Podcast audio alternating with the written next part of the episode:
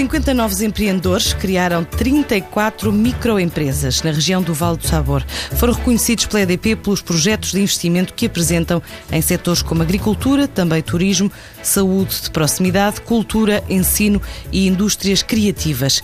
Para o administrador da EDP, António Ferreira da Costa, a resposta ao desafio mostra a dinâmica do prémio.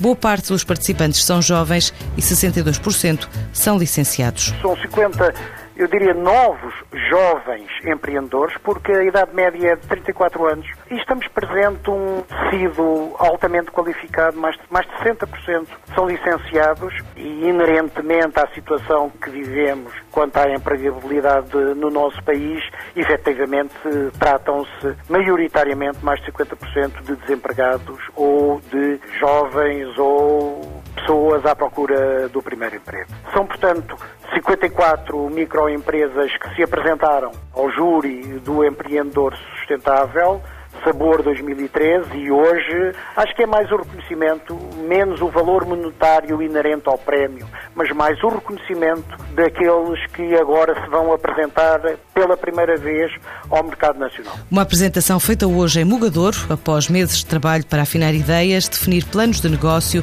reunir condições de financiamento e constituição das empresas. Aos melhores projetos, a EDP atribuiu um prémio monetário que ronda os 30 mil euros. O prémio EDP Empreendedor Sustentável nasceu em 2010 para apoiar o desenvolvimento da região de Trás-os-Montes, alvo dos novos projetos hidroelétricos. Outros premiados conhecidos esta tarde, Alexandre Pacheco, Sandra Fabrício e Joana Roça, são os jovens agricultores que se destacaram na primeira edição da Academia do Centro de Frutologia da Compal, pelos projetos apresentados na iniciativa de formação e apoio à área da fruta.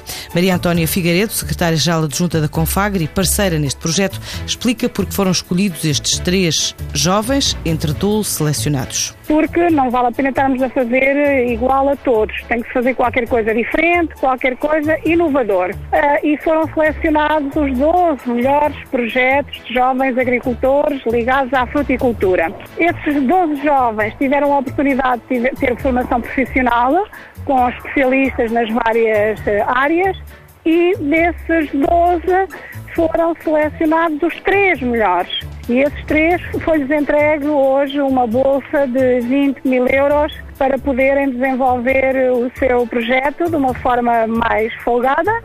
Foram escolhidos porque conseguem uh, ir para tecnologias uh, mais avançadas, conseguem ir para variedades que são mais adequadas ao uh, clima português, digamos, variedades adaptadas à nossa, ao nosso país. Depois de escolhidos os três melhores projetos apresentados após a formação, segue-se a fase de acompanhamento até à possível comercialização seis microempreendedores portugueses do Milênio BCP.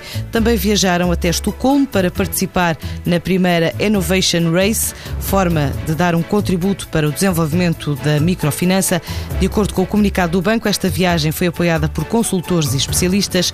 Os empreendedores idealizaram produtos e serviços considerados inovadores nos respectivos grupos criados de acordo com o público-alvo do banco: jovens, mulheres, idosos e imigrantes, representativos dos principais destinatários da microfinança.